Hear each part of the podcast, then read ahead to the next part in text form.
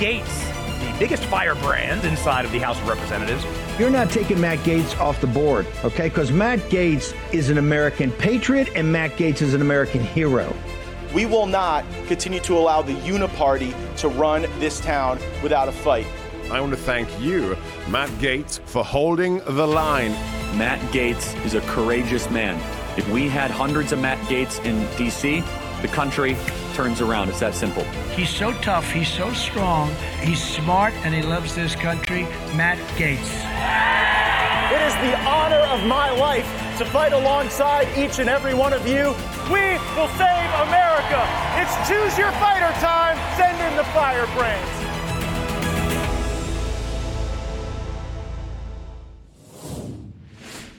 Welcome back to Firebrand. We are live this Friday afternoon, broadcasting out of room 2021 of the Rayburn House Office Building here at the Capitol Complex in Washington, D.C. And we are going to be answering some really important questions regarding our military. They're losing weapons, they're losing people. Uh, there's the vaccine injured out of the military. We're going to look at how audits have shown this Ukraine fiasco to be a real nightmare when it comes to accountability. And uh, we're also going to cover a very important hearing that happened uh, with the vaccine injured more broadly here on Capitol Hill. Uh, we are streaming on Rumble, where Natalie says, Is the U.S. going to be involved in another war? Ellie notes that everyone said that Trump was going to get us into all these wars, but turns out we had a lot of peace in the Trump era, and that has been shattered by the weakness and poor decision making of the Biden administration. And we will get into what's going on in Yemen. But first, here on the Hill today, Congresswoman Marjorie Taylor Greene, Senator Ron Johnson, and others had an important hearing regarding the vaccine injured. And I want to play you this clip. You're going to hear from Dr. Kirk Milhoan, uh, Dr. Ryan Cole, and of course, Dr. Peter McCullough talking about how the pharmaceutical industry has a grip on the medical community and it's a fearful one. Take a listen what is happening throughout our medical establishment. Um, I don't know what's going on because when I look at the Cleveland Clinic data, when there are 51,000 employees that are looked at, and they study and they say, What's your risk of getting COVID? And it looks at how many vaccines you had. The lowest risk for getting COVID is if you've had zero vaccines. As you add vaccines, your risk to get COVID goes up.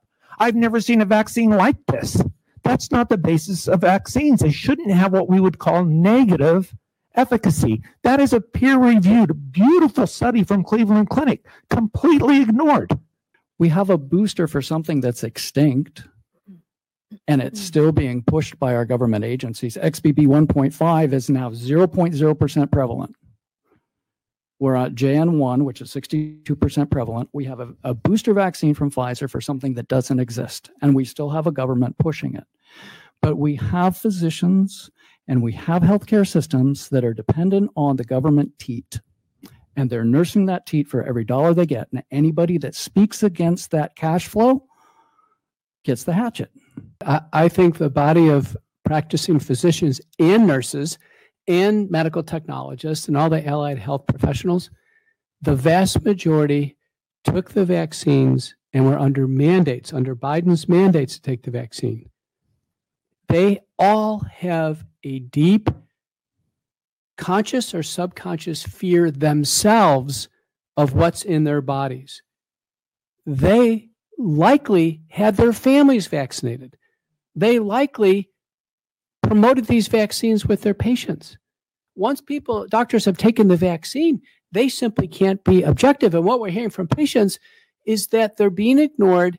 And what's going on is called gaslighting, that they're told that this is in their head because the doctors themselves and the nurses do not want to come to their own personal recognition that they themselves have taken the vaccine. This is a unique problem that is going to bear out over time. And I hope that these individuals, in a sense, become aware. Uh, now, clearly, I have doctor after doctor, nurse after nurse coming to me saying, I've developed myocarditis, I've developed a blood clot. Now I'm regretful. But I'm hoping that they themselves don't have to develop a personal medical problem to become aware and be activated because they have a duty to warn others. We are back live, and what I learned from that testimony is that the cover up is part of the cope because the medical industrial complex did so much to push the vaccine among their own members, among the people who are on the front line providing care. Now you've got a circumstance where when those people are seeing some sort of disproportionate impact, or as we're analyzing whether there's a disproportionate impact, uh, the reckoning that someone has to come to regarding being a vax pusher and then the impact that's had on themselves, the health of their family, it's really something. Uh, there, there is another critical feature of this vax mandate, and we continue to beat the drum for our service members who were driven out, who deserve reparations. There was testimony from Dr. Milhoan on specifically this vax mandate and the military. Take a listen. How do we take care of um, not just myocarditis, but building the data set to show the level of injury uh, to these service members? Thank you, Congressman. Um, as someone who proudly wore the uniform back in the 1980s in the Air Force, and my colleague Dr. Milhoan was also former Air Force, so we appreciate the the line of questioning because it's near and dear to our hearts, having proudly served this country.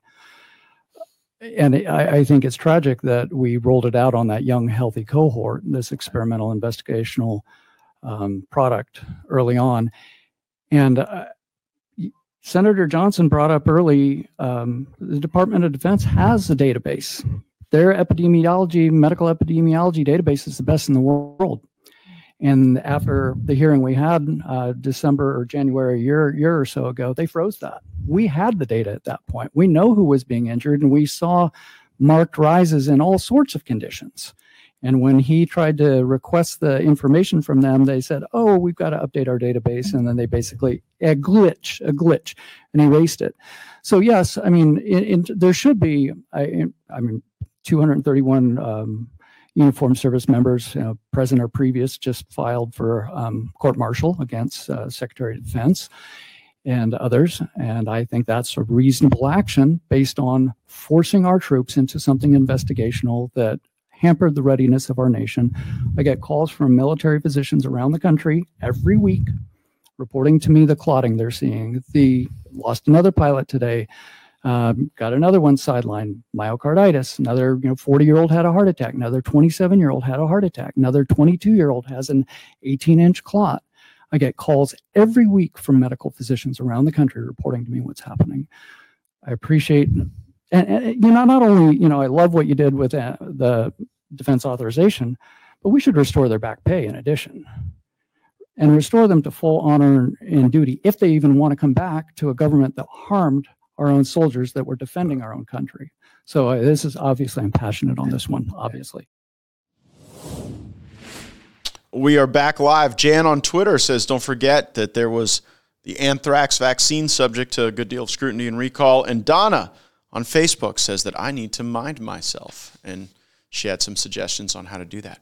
Uh, now we're going to look at what's going on in Yemen in a little segment we call Around the World.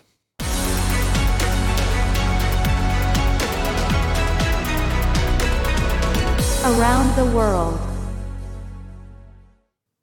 U.S. and British combined strikes have been hitting Houthi targets in Yemen following the Houthis being warned week after week, month after month to stop attacking the free flow of shipping that is running through the Red Sea and the Suez Canal. Now you've got the United States moving substantial naval assets into the Red Sea to execute on these strikes. The Brits are actually having to execute them from Cyprus, a 3,000 mile plus round trip uh, from where they're striking in Yemen. Yemen is a failed state. The Houthis control the northern portion of it. They were at war with Saudi Arabia for years about this. Saudi Arabia wasn't really able to decapitate them or limit their capabilities to be able to have these cheap drone strikes where a lot of energy and goods moving through the Red Sea and Suez Canal to Europe, to Asian markets. Um, these are now subjected to very cheap attacks, and the attacks are growing even more dangerous. You've seen Houthi uh, assets landing on ships, taking them over, uh, and uh, that has a major impact on the economy in Europe and, and throughout the Mediterranean. Here's my take uh, I do not believe that we ought to have a Gulf of Tonkin moment emerge in the Red Sea by having so many vessels there that they're basically bumping into each other. I think that the United States has to recognize that when you look at the Red Sea and the Suez Canal, the principal stakeholder there for energy and other goods is Europe. I, I think if NATO forces want to work together, the United States can contribute to that. But us just doing this bilaterally uh, with the Brits, to me, shoulders the burden for a lot of other European countries that need to see the Houthis not uh, completely torturing the free flow of navigation through that narrow waterway. Uh, we've had a good amount of reporting on this, so uh, ABC's uh, taking a look and take a listen. Tonight, U.S. and British forces unleashing a massive retaliatory strike on Houthi rebels in Yemen after months of costly attacks on commercial shipping in the Red Sea. A U.S. official confirming the strikes hit multiple Houthi targets in Yemen and involved a mix of Tomahawk cruise missiles and fighter jets. Moments ago, President Biden releasing a statement saying these targeted strikes are a clear message, adding the U.S. will not tolerate attacks on our personnel or allow hostile actors to imperil freedom of navigation, and the president not ruling out taking further measures to protect our people. Since mid November, the Houthis have launched at least 27 attacks, claiming it's in retaliation for Israel's war against Hamas, disrupting one of the most vital shipping routes in the world. The latest attack coming overnight, the Houthis firing a ballistic missile towards a commercial ship in the region, just hours after American and British forces repelled the rebels' largest attack yet, intercepting a barrage of 21 Houthi drones and missiles. One of the Houthis' most brazen attacks coming in November when terrorists hijacked a cargo ship co owned by an Israeli businessman, landing a helicopter on its deck in the Red Sea. The ship and its 25 man crew still being held by the rebels. Tonight, a Houthi leader warning any U.S. attack will not go without a response.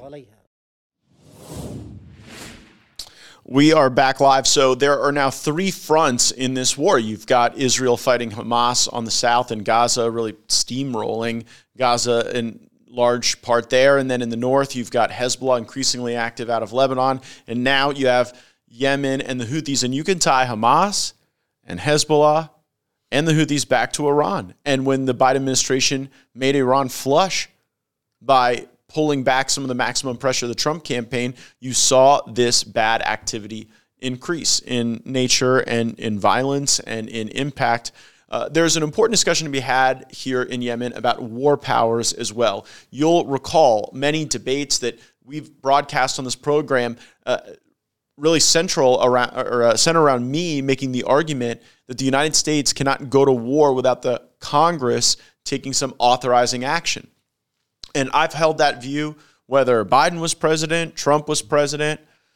It's just it's just too this nation makes too much of an impact for one person to be vested with that decision.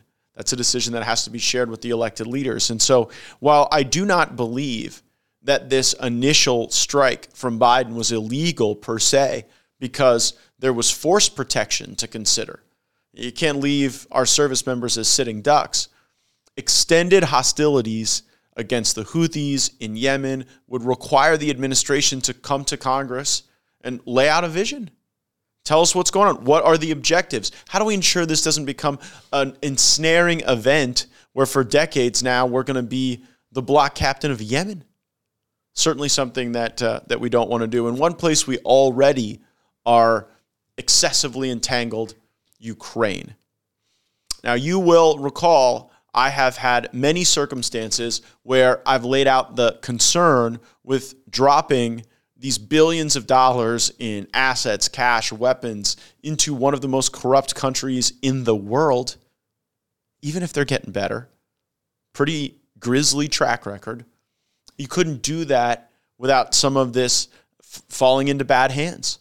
You couldn't do that without departures from requisite accountability.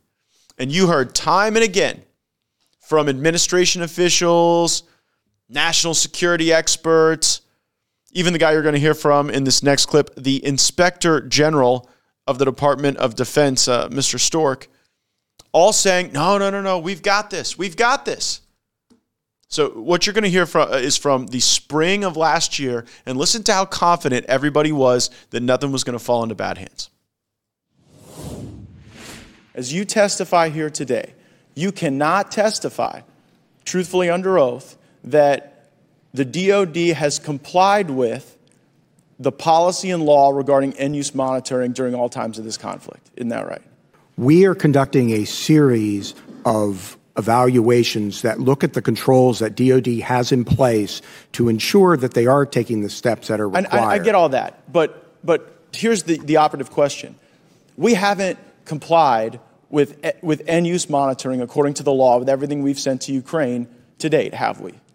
So, our 2020 report, which is our last public report on this, made a number of recommendations. All of those have been I know, met. I know, but you're, you're sort of dodging the question. You cannot testify that we have complied with the end use monitoring requirements at all times during this conflict, can you?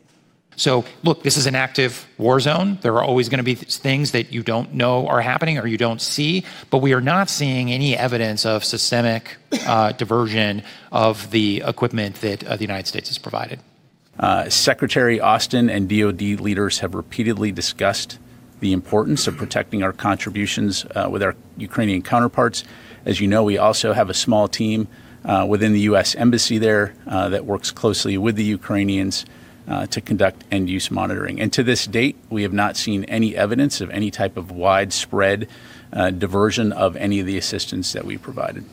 We have adapted our accountability practices for the combat environment to address the risk of illicit diversion using mechanisms that go above and beyond our, set, our standard practices. The U.S. government has not seen credible evidence of any diversion of U.S. provided weapons outside of Ukraine. Can you give us assurance that none of that money is in, in that's being sent to arguably one of the most, if not the most corrupt uh, country on the planet, is being misused, misspent, lost, malfeasance, gone to, gone to oligarchs or special individuals connected to, you know, the the the government, et cetera. What assurance can you give the American people? We work every day uh, to ensure that we're doing robust oversight, I both get it. the sort of programmatic reviews and the So- so- investigations. So, we get no assurance, and and I understand you're working with your partners, but you can give us no assurance. Is that generally the answer? Well, so so what I've testified to, Congressman, is that uh, based on our completed work, we have not substantiated any instances of diversion of U.S. security assistance Okay. to All right. Ukraine. That was then, this is now. And indeed, there are substantial concerns now about the taxpayer resources that we are sending oceans away. This report now from the Financial Times Pentagon failed to track Ukraine arms worth, more than $1 billion, says Watchdog. The Pentagon failed to properly track more than $1 billion worth of weapons the U.S. provided to Ukraine. According to a Watchdog's report that could fuel concerns about whether the arms have been diverted from Kiev at a time when Congress is weighing whether to send more military aid. The article continues The U.S. did not appropriately monitor at least $1 billion of the $1.7 billion in weapons sent to Ukraine since Russia launched its full scale in- invasion of its neighbor two years ago. The experts covered, or I'm sorry, the exports covered by the report include so this is what we're not tracking shoulder fired missiles such as the Javelin and Stingers, Switchblade or kamikaze drones, and night vision goggles. Remember the night vision goggles. The equipment that was designed for so called enhanced use monitoring covers only a small portion of the more than $44 billion in lethal aid the U.S. has provided to Ukraine. So these night vision goggles, here's why that's so important. I was talking to Eli Crane about it. We've had him on Firebrand, former Navy SEAL, congressman from Arizona. He said the number one thing we cannot let out of our hands are the night vision goggles because we own the, the night, the United States of America. These places where there's urban environments, challenging conditions, daytime, very, very, very, very contested. But at night, oftentimes we're able to execute because of these goggles. And you give those to the enemy and you create parity it's not good. It's going to result in people getting killed. And you don't know if that's going to be in israel on our southern border in some other conflict when this stuff gets out and around and uh, is not exclusively for the use of the united states of america. But it's not just abroad where there's a lack of accountability in our military and in the dollars that they have. We get this report out of the Daily Mail UK. Millionaire con woman, 57, is accused of bilking U.S. Army out of over $100 million by stealing cash from military youth programs and splurging it on 31 homes worth up to $4 million each, supercars, including Aston Martins and Ferraris, and luxury globe trotting trips. A millionaire con woman has been accused of swindling the U.S. Army out of $100 million over six years by putting cash into her fake military youth businesses and splurging it on homes and cars. Janet Mello, 57, allegedly took military funds and spent millions of dollars on jewelry, clothing, luxury vehicles, real estate in one of the biggest fraud cases the military has ever dealt with. Mello worked for the U.S. Army at Fort Sam Houston in San Antonio, Texas, as a financial program manager in 2016. She creates a shell company, allegedly, which we, she then uh, uses to fraudulently collect money that was otherwise intended for 4-H military partnership grants. Man, there's a there's a special layer of hell for the people who steal the money that was intended for military 4-H youth programs. But uh, that is uh, that is the report that we see from the Daily Mail on on that front. And more bad news from the Army. We get from military.com. Army sees sharp decline in white recruits. So keep in mind the Army had a 10,000 recruit shortfall last year. 10,000 short. And so you start digging into what's going on, what's going right. And what you largely see is that uh, the minority groups are staying the same in terms of their percentages, but then the white boys that used to make up a lot of the United States Army, I mean, you're seeing that plummet at, at a level never seen before for any demographic group. It's a precipitous decline. It's actually a year over year 6% dip from 2022 to 2023. And while 6% doesn't sound that much, when you're having these massive recruiting shortfalls and then the largest demographic group is having the, the, the biggest fall off of that, uh, it certainly should raise additional questions about how we're going to ensure that we have an all volunteer force and that we're able to meet the needs of securing the country. The Army declined military.com's request to share its regional recruiting data, which could show what specific parts of the country are struggling. I found this a very interesting part of the piece because I think I know what the regional data would show. Like the regional data would show that it's the white boys from the SEC states in the South that made a very large contribution to the United States Army's recruiting pool, and that that's that's where you're not seeing that same uh, that same pull factor. And uh, there's a there's an argument here that the Army makes that oh some of this data may be off, there may be a coding error, but uh, I think I think it's the wokeness. I think it's things like the the compounding impact of the pandemic, the vaccine mandate, the critical race theory, the embrace of socialism, throwing drag shows on military bases. I think that's the kind of stuff um, that depresses the important recruiting activity uh, that we've got to have in the United States military. Uh, there, there's a new report out on the productivity of Congress. And uh, New York Times reports on it House dysfunction by the numbers. 724 votes, only 27 laws enacted. So the critique from the New York Times and others is that we have not put, you know, had all these new bills, new programs, new laws. But we took more votes, actually. So in 2022, the House of Representatives took 549 votes, and it's a pretty st- substantial jump from 549 to 724. And by the way, who brought you that? The firebrands. We were the ones down on the floor demanding votes, putting up amendments, and a ton of them lost. But in times of old, you didn't even get the chance to present your ideas. So, yeah, we had all these votes, but then it funnels down to not that many bills passing. And so people say, oh, well, the Congress, it was, so ineffective. You didn't pass that many bills. Maybe effectiveness in Congress isn't all the new laws you can make. It's some of the things that you block and stop from happening that are hurting people, that are devaluing the dollar. And like, it ain't exactly like we're drawing up the Magna Carta here on the legislation that's passing. Keep this in mind. Of the 27 bills that we've had become law, two renamed federal buildings, one created a stamp, one created a coin, one moved the boundaries of an Indian tribe in the San Diego area.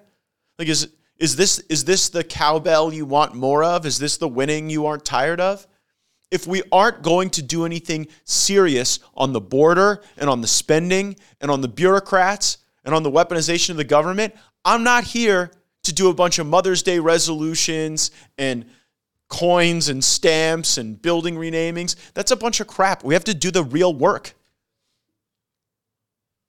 Most unproductive Congress. Maybe this is how to be productive. Maybe you have to send a shock to the system that can be highly productive because it ultimately gets people thinking a different way. And that's what needs to happen. So let me bring you into the room on this current government funding fight. Okay, we have to cut spending. We cannot continue to put budgets and, and government funding bills on the floor that spend more money than Nancy Pelosi was spending during the pandemic. And rescissions, just pulling money out of accounts, that doesn't count as cutting spending. Cutting spending means programmatic cuts. Things go away that we're spending money on now. That's how you could tell if we've actually had a reduction in spending. So then you have to visit what the American people want from a priority standpoint.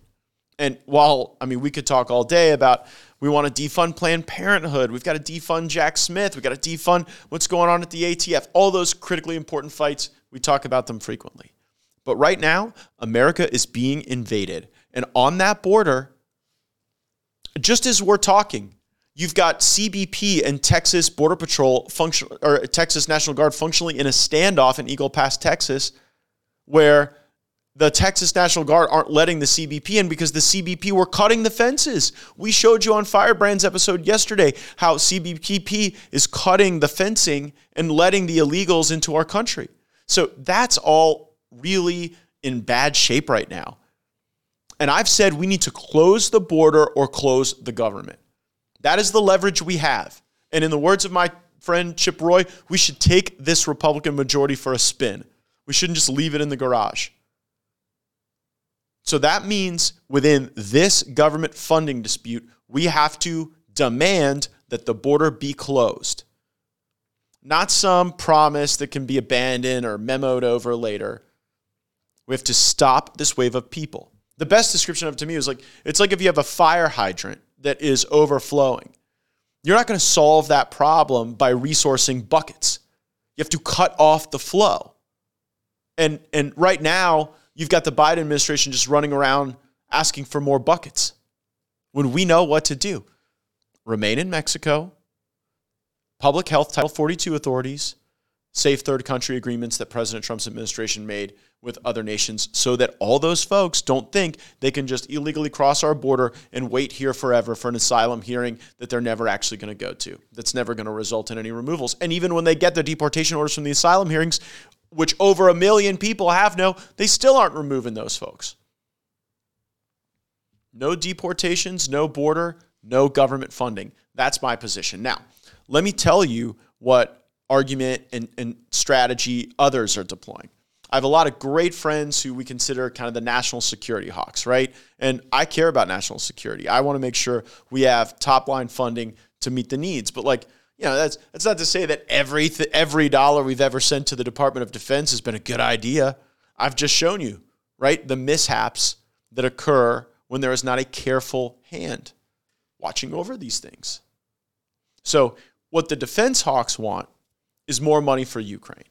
And they kind of get the drift that a majority of Republicans don't want to send more money unchecked to Ukraine. Actually, a majority of the majority has been voting against the latest iterations of Ukraine aid.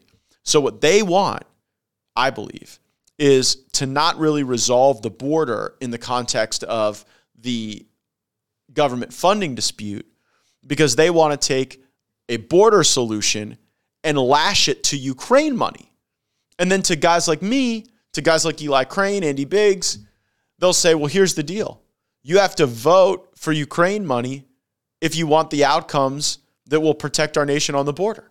But see, if we resolve the border issues now before addressing Ukraine, maybe we never do, then we've got the chance to utilize our leverage effectively. So that's what's important. That's what we're fighting for. I, I know it's a little wonky, but you guys can handle it. And finally, I want to congratulate the amazing team who puts this podcast on. In 2023, uh, one of our episodes, DEI in the Sky, was one of the top streamed programs on the entire Rumble platform. 3.2 million views for that episode on Rumble. And so to Joel, Sasha, Jacob, John, the rest of the team, everyone uh, who puts in effort to Firebrand, you are among the very best, and we're crushing it, especially on Rumble. So make sure you're subscribed. We'll have more updates as we uh, get into the potential partial government shutdown that's coming. And we'll have your back because we know you've got ours. Roll the credits.